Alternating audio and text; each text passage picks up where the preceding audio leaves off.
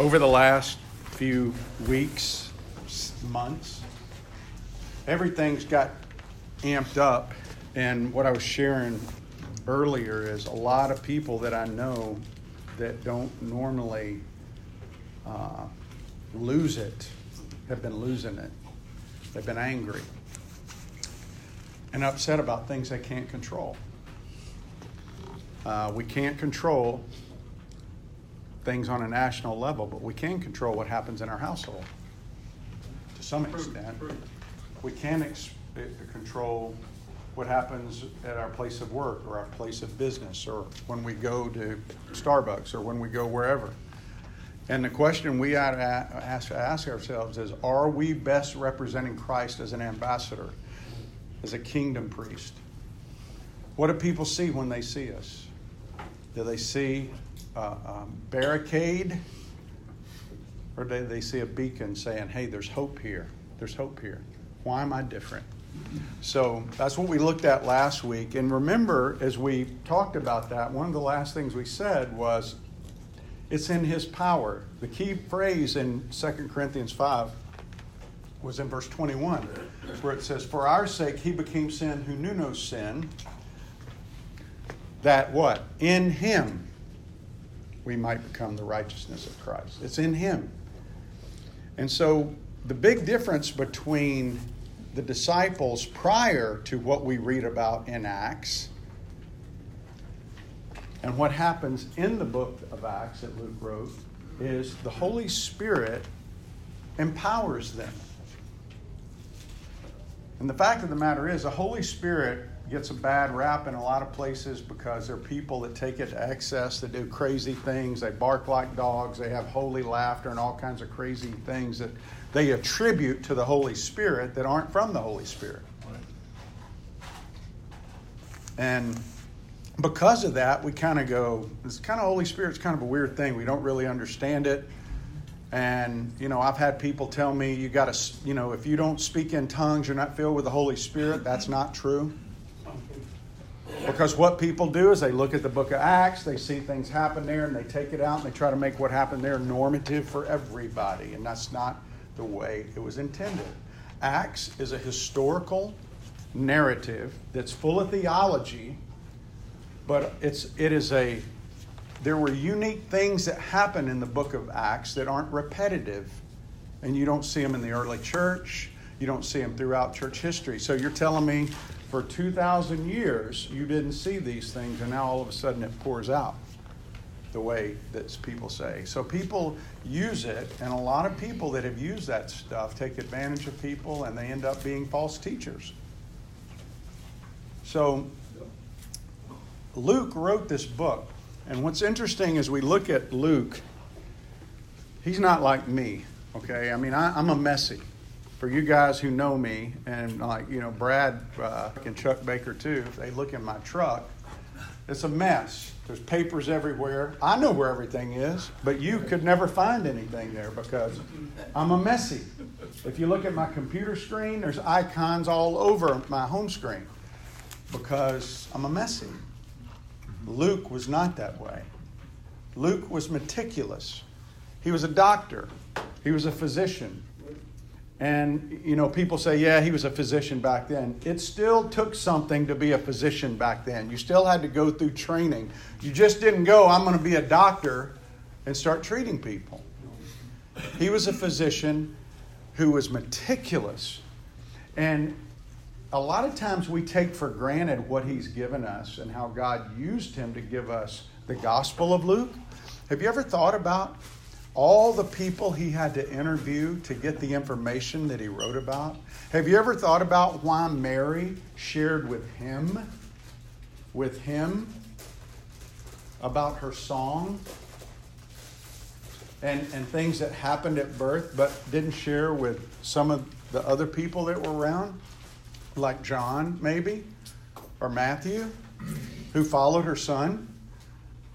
Because Luke was meticulous. Luke thought about these things. He goes, man, we've got to record some of these things so that people can see. Now, people have different views on whether Luke physically saw Jesus and encountered him or not. Uh, You know, uh, there, there's really most most conservative scholars believe that he did not see Jesus face to face. There are some that say that he did, but he's the only Gentile writer in the whole New Testament. And his purpose in writing is to accurately document God's plan executed by the Holy Spirit through Jesus, continued through his people and his followers. His primary message is that Jesus is the Savior of the world and nobody's beyond the embrace of his love. Nobody.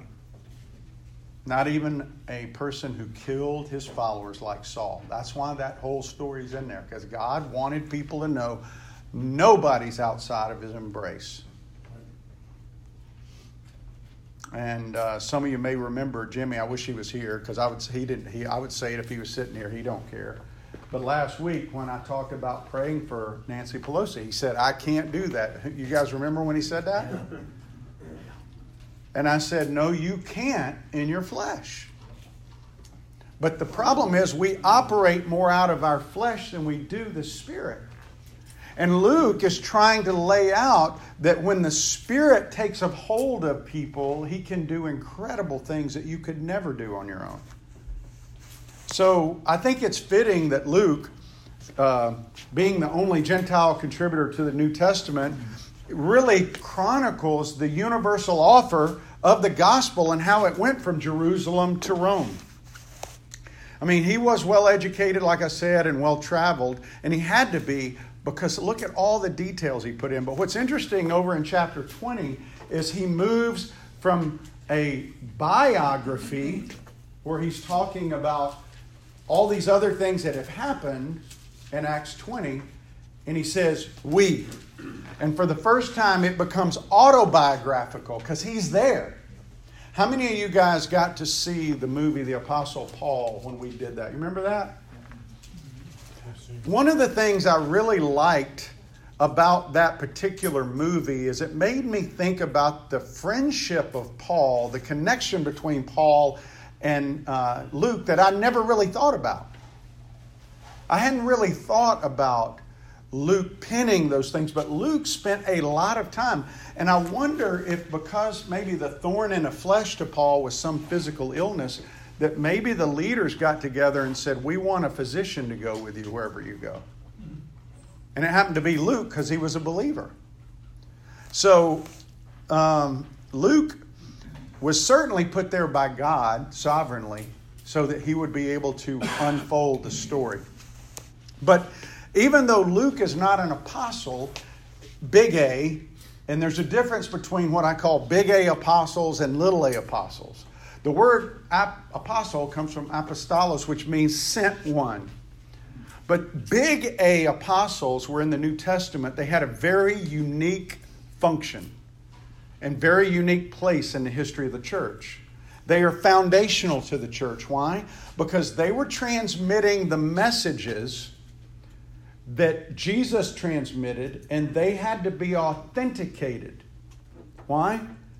Because they were they were the, the transition piece between Jesus, who walked in the flesh and they saw him, they saw his miracles, and then they were carrying that message to people who didn't see Jesus.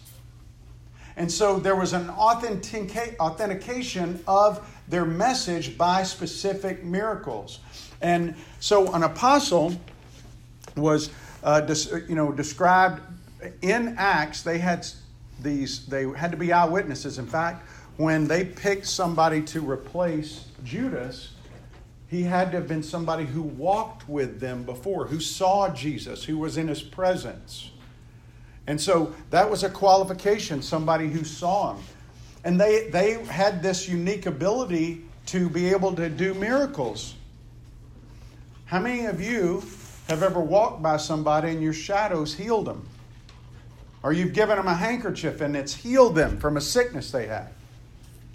And this is not like psychosomatic illnesses that are healed by these things either. You're talking about people that have been crippled, people that were blind, people raised from the dead. They had very unique gifts that God gave for that time to authenticate their message.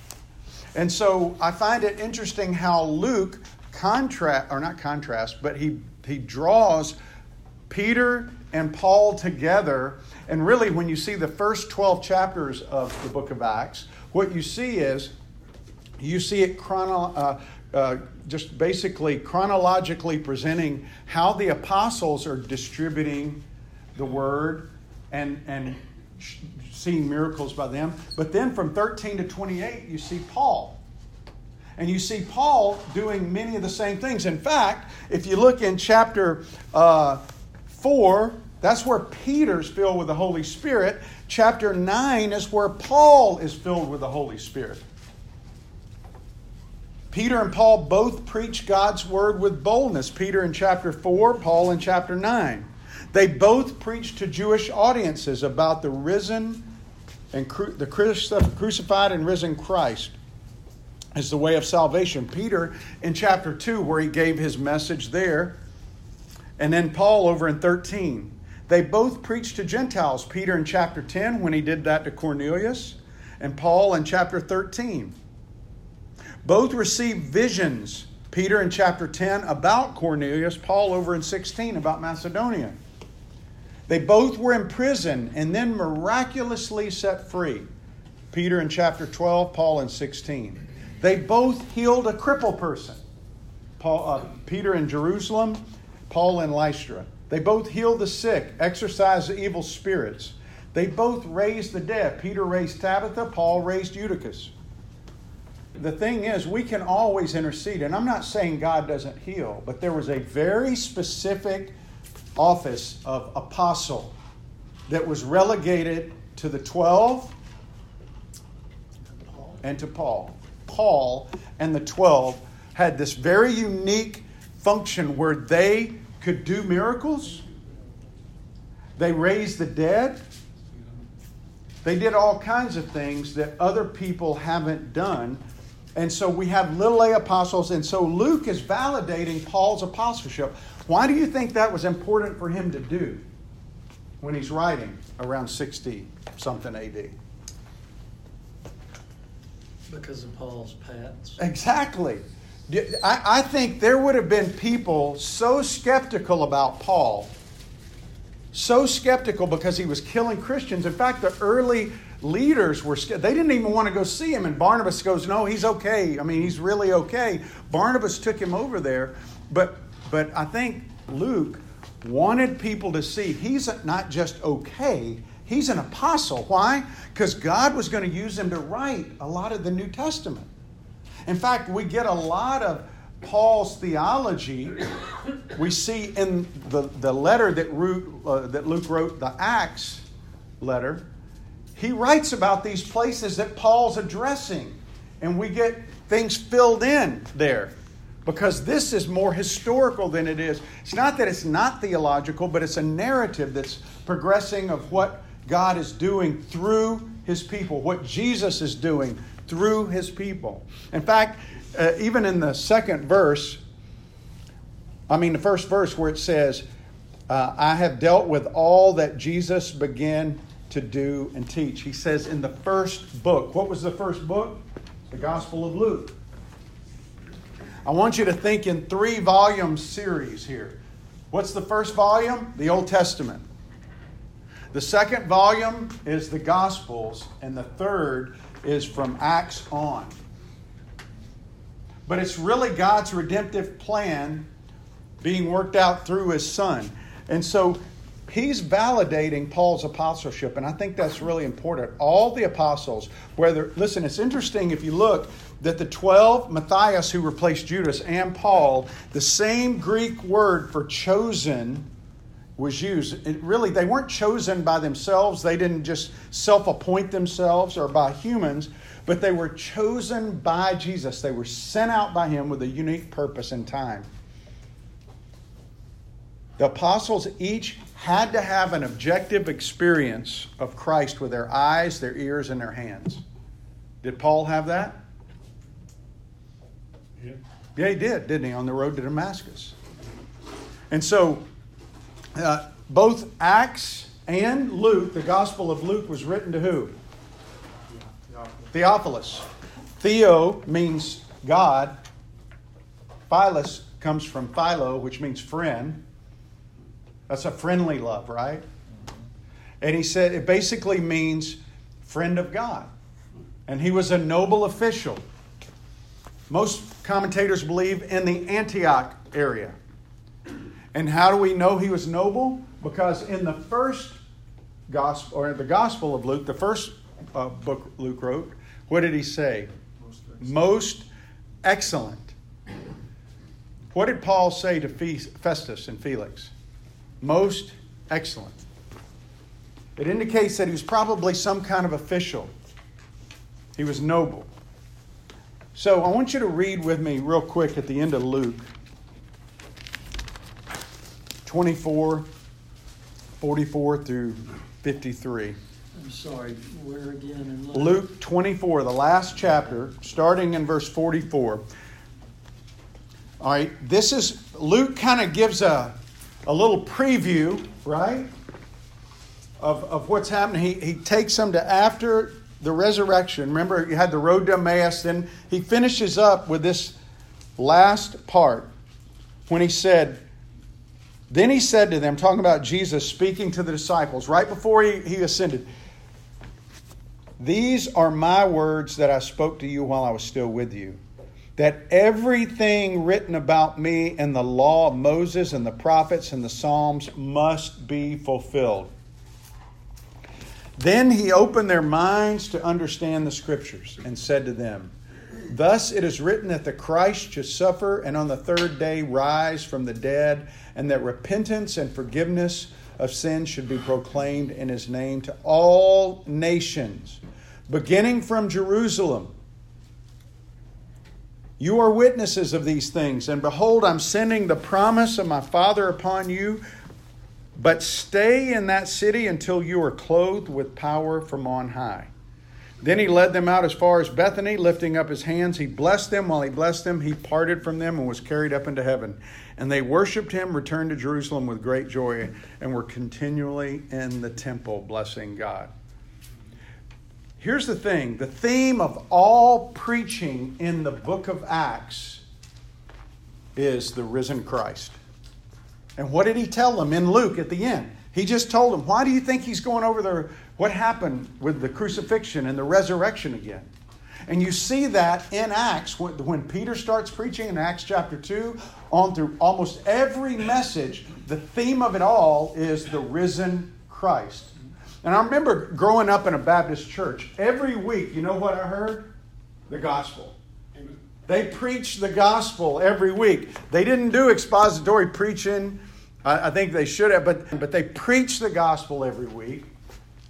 And really, if you read all the messages in Acts, the theme of them all is the risen Christ, because that's what he told us. Now, I think we've really gotten away from that in our culture now.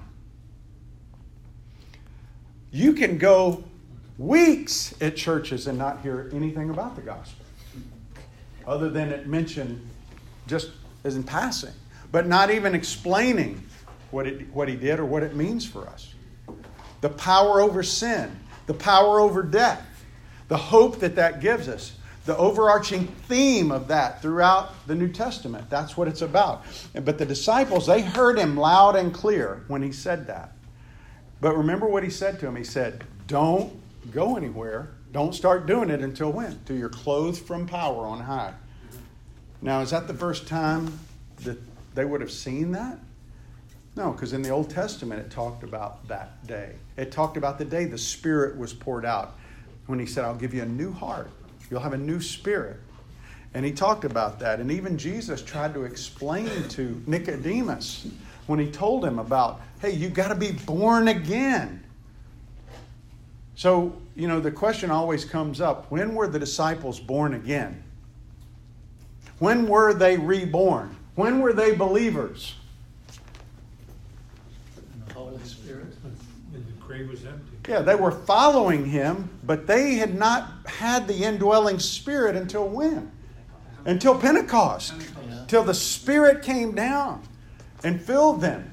Then they could be new like that. Didn't mean that they weren't following him. And so the theme of all the preaching is in Acts. Now, here's what's, what, you know, if you look in your Bible, it probably says the Acts of the Apostles is the title of the book, right? Right. But it, what John MacArthur says is, and he's quoting another pastor, he says, it really should be called the Acts of the Lord Jesus through his people by the Holy Spirit for the accomplishment of the Father's purposes. But that was too long, so he just said Acts of the Apostles. But did you get what he said? It's the Acts of the Lord. And remember what uh, what Luke writes in the very first verse. He said, when I wrote the first account, it was about, it was about what Jesus began. He began in the gospel. And it's the continuing work of Jesus in his people is what Luke records in the second account. And so it, it's interesting in verse uh, forty-seven, chapter two, after Peter's preacher, preaching, it says the Lord added. It doesn't say they came because of Peter. It said the Lord added. Over in Acts chapter eleven, it says the hand of the Lord was with them. In Acts sixteen, it doesn't say Paul opened up Lydia's heart. His words, it says the Lord opened up her heart. In Acts eighteen, when Paul was in Corinth, he said, I have many in this city. So here's, here's what God is doing. He went out through Jesus, when Jesus walked the earth, and he called the elect to himself. Those that were his, whose name was written in the Lamb's Book of Life before the foundation of the world, Jesus went out, and when he left the earth, how many believers do you think there were? Or let's say followers. How many followers? How many people believed he was Messiah and followed him? Then there were, they were all in, at least as much as they could without having the Holy Spirit yet. Not many of the disciples, even though they were told by Jesus he, he would rise, be put to death and rise on the third day, they didn't have enough belief in it to even go to the tomb. No, they didn't. So there were, I'll tell you, just to save time, there was one hundred twenty in and around Jerusalem. one hundred twenty, and there was about a couple of hundred, maybe a few hundred in Galilee. So let's say, let's round up, and let's say there's five hundred believers. That would be an overestimate, I believe. But let's say there were five hundred believers. Think about the world that was in existence at that moment. And Jesus just said at the end of Luke, he entrusted carrying this life-giving, most important message in the entire civilization's history to eleven men at that point who had no influence, no power, and no money. I mean, think about that. I think so often we just skip over that. We we just, you know, yeah, they did it. Yeah, but they were with Jesus. These were men just like you and me who had no influence, no power, no money, and he left that with them. Now, yes, they had about four or five hundred people there who were on board. But do you know how many times people in the past had raised up to try to do something great and were squelched by Rome or by Greece or by other cultures? That was an overwhelming task. And, and so really the book of Acts is really just telling this story. The gospel's preached to all peoples. Sinners are saved. All people groups are represented. The church is growing. True followers continue to multiply. You're going to see that phrase over and over. God is put on display out in the world. And as he's put on display, guess what? Believers suffer like Christ. They're rejected by the world. We see that in this letter. And then the Lord protects them at different times to fulfill his plan. But he doesn't protect them forever. And that's where we miss it sometimes. Does God, will God keep you from getting sick, getting hurt, if you just are all in with him? No. He didn't do that with the disciples. And, and we see in this letter what happened. There's times that Peter and Paul are in prison, and they're released. And you go, wow, that's awesome. But they both end up being martyred. Paul had his head chopped off, and Peter was crucified upside down.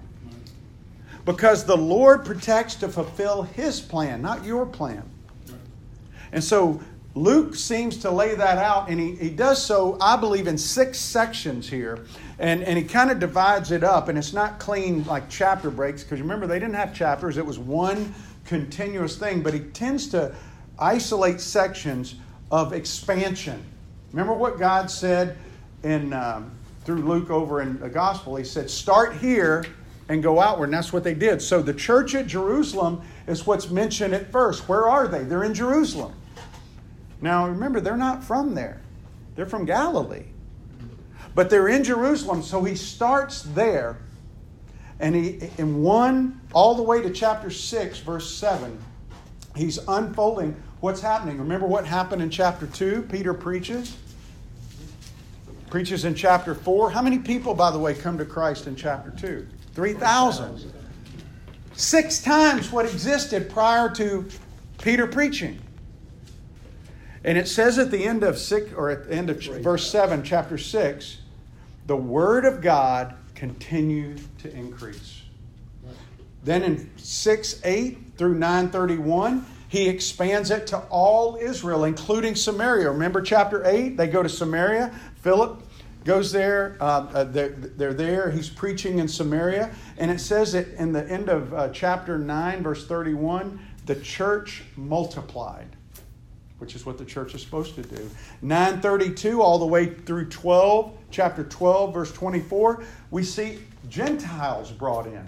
I mean, they, they come in in uh, chapter ten where Peter goes to Cornelius, but then we see the church at Antioch. And by the way, which church do you think is more influential, Jerusalem or Antioch? Antioch. Isn't that crazy? It was a Gentile church. It was a Gentile church. It was the no-name church. They didn't have the big apostles there. Where were the apostles? Jerusalem. They did spread. They had to spread after the persecution. But the Antioch church was the non-celebrity church, the Gentile church, that led the missionary effort. They're the ones that sent Paul and Barnabas out. And so we see in verse twenty-four of chapter twelve, it says, the word of God increased and multiplied. Then chapter twelve, twenty-five, all the way through sixteen, verse five, he goes into Asia Minor and all these cities. The church increased in number daily. Chapter sixteen through nineteen, we see the great Gentile cities, these larger Gentile cities. And it says the word continued to increase and prevail in nineteen twenty. And then finally, nineteen twenty-one through the end of twenty-eight, we see Paul ultimately getting to Rome. So the gospel goes from Jerusalem to Rome by the end of it. And at the end of it all, it says, Paul proclaimed the kingdom of God without hindrance in prison. So the theme that you keep hearing as the section dividers is the word of God increased, the church increased, the word of God multiplied, the church multiplied. It was about God's word going out. And what was God's word? It wasn't just repent. It was repent because Messiah's come. Repent. Trust Him. He died. He was resurrected. And now there's power over death and power over sin. And so Acts one through eleven really is a kind of a precursor to the rest of it. We start seeing it unfold, like I said, in Acts one twelve. But I want to read one through eleven and just give you four ideas here real quick about what God calls us to do, because I think He calls us to do the same thing He called them to do. Yeah. And that's, first of all, to teach His message. He called them to teach His message, and He calls us to teach His message. Second, He calls us to teach His priorities. Or priority, I should say. Not priorities, plural, but priority one, which is the kingdom of God. Seek first what? The kingdom of God. He started over in Matthew.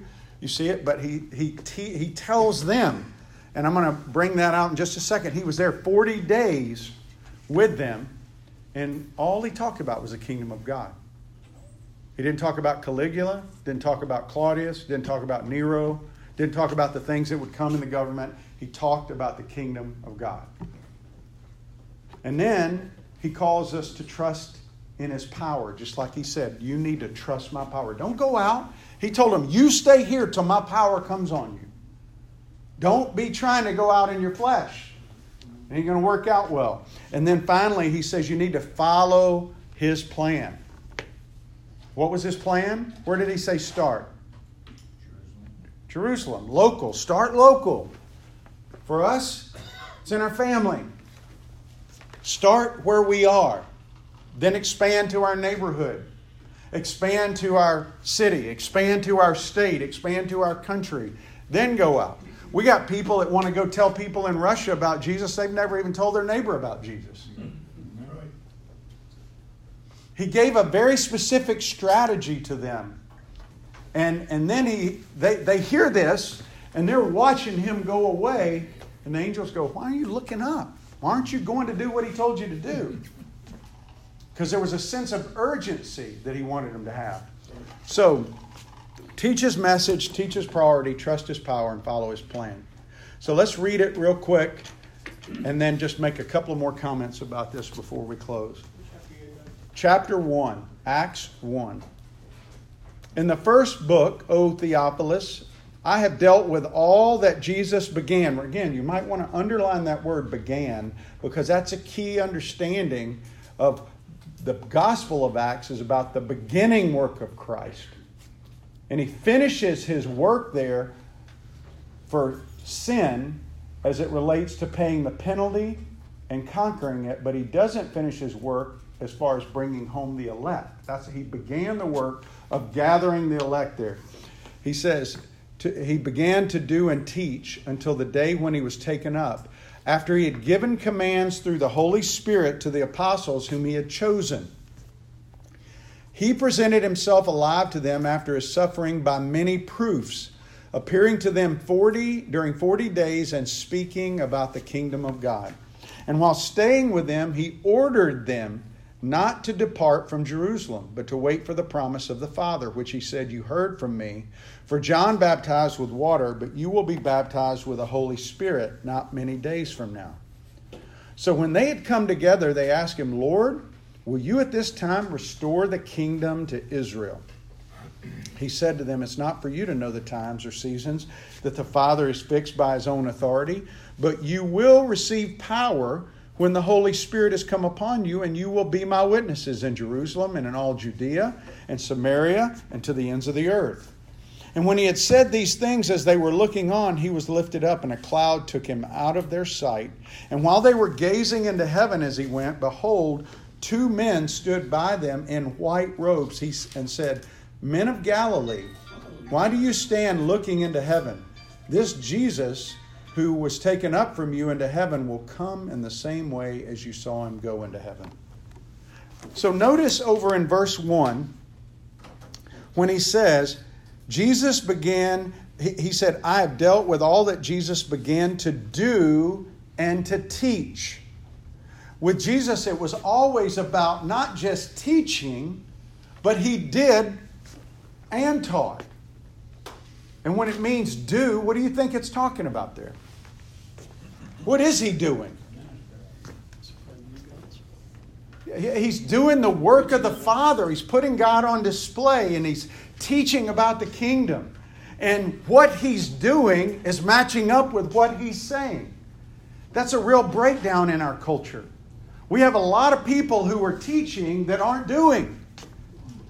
And that's why young people are leaving the church in droves, because what they hear doesn't match up with what they do. You never had that problem with Jesus. And he's saying he did and he taught. And, and he says until the day when he was taken up. And so powerful preaching always reveals confidence in God's word. And Jesus, every time he spoke in the New Testament, almost every time, if not every time, he was quoting the Old Testament, going back to the text. And Luke wants us to know the exact truth so we have confidence. That's why he painstakingly wrote the gospel the way he did. That's why he wrote this. I mean, you see all kinds of details, like how many containers are on the ship that Paul's on that he throws off. Think about that for a second. I mean, think about some of the details that we know that he writes about here. He wanted us to know that we could trust what we have and we could speak confidently.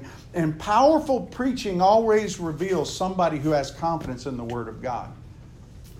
I'm, I'm just telling you, most preachers today, or I shouldn't say most, a lot of preachers today, that's not fair, a lot of preachers today will not really talk a lot about the Word. They don't talk a lot about the Word. They don't explain the Word like Ezra did. When Ezra and the priest did it, you go read in Nehemiah, it said they would help people understand what this was saying. Why? Because they had a communion with God, and they understand from their study and their communion with God and the Spirit revealing it, and they could share it with people. And remember what I read over in uh, Luke chapter twenty-four? Remember, that's after the road to Emmaus. On the road to Emmaus, they were walking. They didn't recognize him. Why? It said he started with what? Moses and the prophets, and he enlightened them to understand. And it said their hearts burned. Do you know that you have the same ability to be used as the apostles here to communicate the truth in such a way that God can use you to speak understanding to people? The Holy Spirit can use you to share with people. And they can hear it coming out of your mouth and go, wow, I never understood that before. The Holy Spirit opens their eyes using you as a voice and a mouthpiece.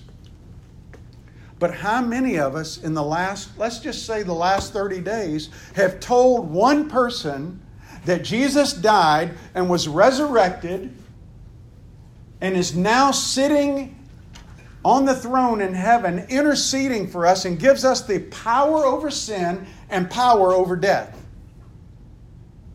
How many of us have done that? How many of us in the church have done that? That's our mission. That's the message. And we focus on so many other things that are ancillary. That is the primary preaching that you see in Acts. That's what the apostles preached. That's the message. He says, teach his message. But he also said, teach his priority. And, and what he means by that is he's talking about God's kingdom. He spent forty days with them when he came back. And you know what he, it says? He focused on the kingdom. I find it interesting that he didn't talk about feeding the poor. He didn't talk about, and that's a good thing to do. He talked about miracles. Those are good to do, but he didn't talk about that. He talked about God's kingdom. And, and God's kingdom is spiritual. He didn't talk about Rome. He talked about the spiritual stuff. And so our priorities cannot be weighed down by political disappointments. And man, I see it happening all around us. People are mopey. People are depressed. People, you would think Jesus wasn't real. And he is. And he's one. And he's given you and I new life. And Paul says these are light and momentary afflictions. These things that we experience. Our focus has to be on the eternal. We got to get his priorities right. Third, he says we got to trust in his power. Verses four through seven, he says he ordered them not to depart, but to wait for the promise. And remember, he says in Ezekiel, I'm going to give you a new heart and a new spirit. John seven, we covered this last week. Anyone who comes to me, out of him is going to flow what? Living water. That water's the Holy Spirit. The problem is we try to tell people about Jesus in our flesh. We're like that empty bowl on top trying to give water. An empty bowl can't overflow to other people. We have to be drinking from the Holy Spirit. We've got to be filled. There's a difference between being baptized in the Spirit and filled in the Spirit. How do we get filled in the Spirit? Through the Word. You spend time here and spend time praying. I don't understand why I feel so dry. Well, have you been spending time in the Word? Well, no, I haven't. Well, there's your answer. Right. But Doug, it's not like the apostles when they went back to the upper room, went up there going, yippee, let's get up there, the Holy Spirit's going to come on us. They were, they weren't any different than us. I'm just asking you because there's nothing, what can we do other than read the Word It's when God decides to put the Spirit on us. Am I right or wrong on that? Well, you know where I, I think I don't think they were in the upper room or wherever when when they, the Spirit came on them, because three thousand people were baptized. Right. Right that day. Yeah. After the Spirit. And came. Where, where where did I just read at the end of Luke? Where where were they? They were in the house of God, right? Okay. They were in the house of God. Where was the house of God? It was a temple. What did they do in the temple? They were praying and worshiping in the temple. They were praying and worshiping. We expect the Holy Spirit just to pop on us. You know, like we're not spending any time with God. The, we, we get baptized in the Spirit at salvation, but the filling is something that's active as we partner with God and we spend time with Him and we commune with Him. And that's why in Ephesians it says, don't get drunk with the wine, but be filled with the Spirit. The be filled is it's a passive thing on our part where God's filling us, but He's filling us. Remember what John said? Anyone who's what? Thirsty? Yeah. Ask. Come to me. That's where we go to get filled. We, it, it doesn't just happen because you go, okay, God, I need you to fill me with your Spirit. And we don't read His Word. We don't spend time praying. I don't want. I just wonder why I feel so dry all the time. Because we're not being filled with the Spirit as we spend time with Him. We got to trust His power, the power of the Holy Spirit. It's given. You know, it's not something they said. Okay, you're right. We're going to go up there and we're going to get filled with the Spirit. He told them, wait. It's going to come. But I promise you, while they were waiting, what do you think they were doing? Praying. What? Praying. They were praying. Praising and praying. They were praying. And he, what did he say to him at the end of Luke? Remember what he said? He he went back to the Scriptures. He said all these Scriptures had to be fulfilled. I personally think they were going back and reading. I think they were trying to probably go back and read the text again. Because they're going, man, we have missed this. How many times did they miss it? That ain't going to happen to you. That ain't going to happen to you. And again, he's telling them after he's resurrected, he's still having to teach them about this. So trust his power and then follow his plan. eight through eleven, he's, his strategy, start local and expand. Jerusalem, Judea, Samaria, and the earth with urgency. Remember what the angel said. Why are you standing here looking up? Go do it. So for you and me, why? Why are we not doing what he's called us to do? There's a sense of urgency, and I, I really believe that as we go through this, hopefully you're going to be encouraged, even today, to step back and say, okay, what message am I giving to people? I mean, like, when I talk to people about God or Jesus, or if I'm not, why am I not giving them a message? Because these men had no power, no money, no influence. And God says, I'm going to use you. And he said that to each one of you. You are chosen. You are elect who are brought in. And the world, the word, I'm sorry, the word has to keep multiplying. And he's going to use people to do it. Let it be said of you that you're a faithful witness for him. Start where you are and trust him. So, Father, thank you for the reminder again today. That it's not about us. It's not about our power, not about what we possess, our talents. It's about you.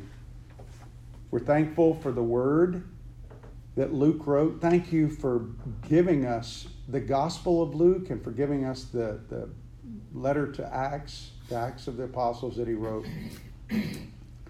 And I pray for each man here that he would realize that he is here today for a reason. He heard this message for a reason. And there's things that you want to do in his life to use him as a kingdom priest around Jacksonville, around his home, his neighborhood, to care about the souls of the elect that are out there that have not yet bowed their heart to you. And so give us eyes to see. And Lord, let us trust in your power. And let us call upon you. Fill us with your Spirit that may we may walk as priests of the Most High God, a light shining in this dark world we live in. We love you and we praise you. Change us in Jesus' name. Amen. Amen.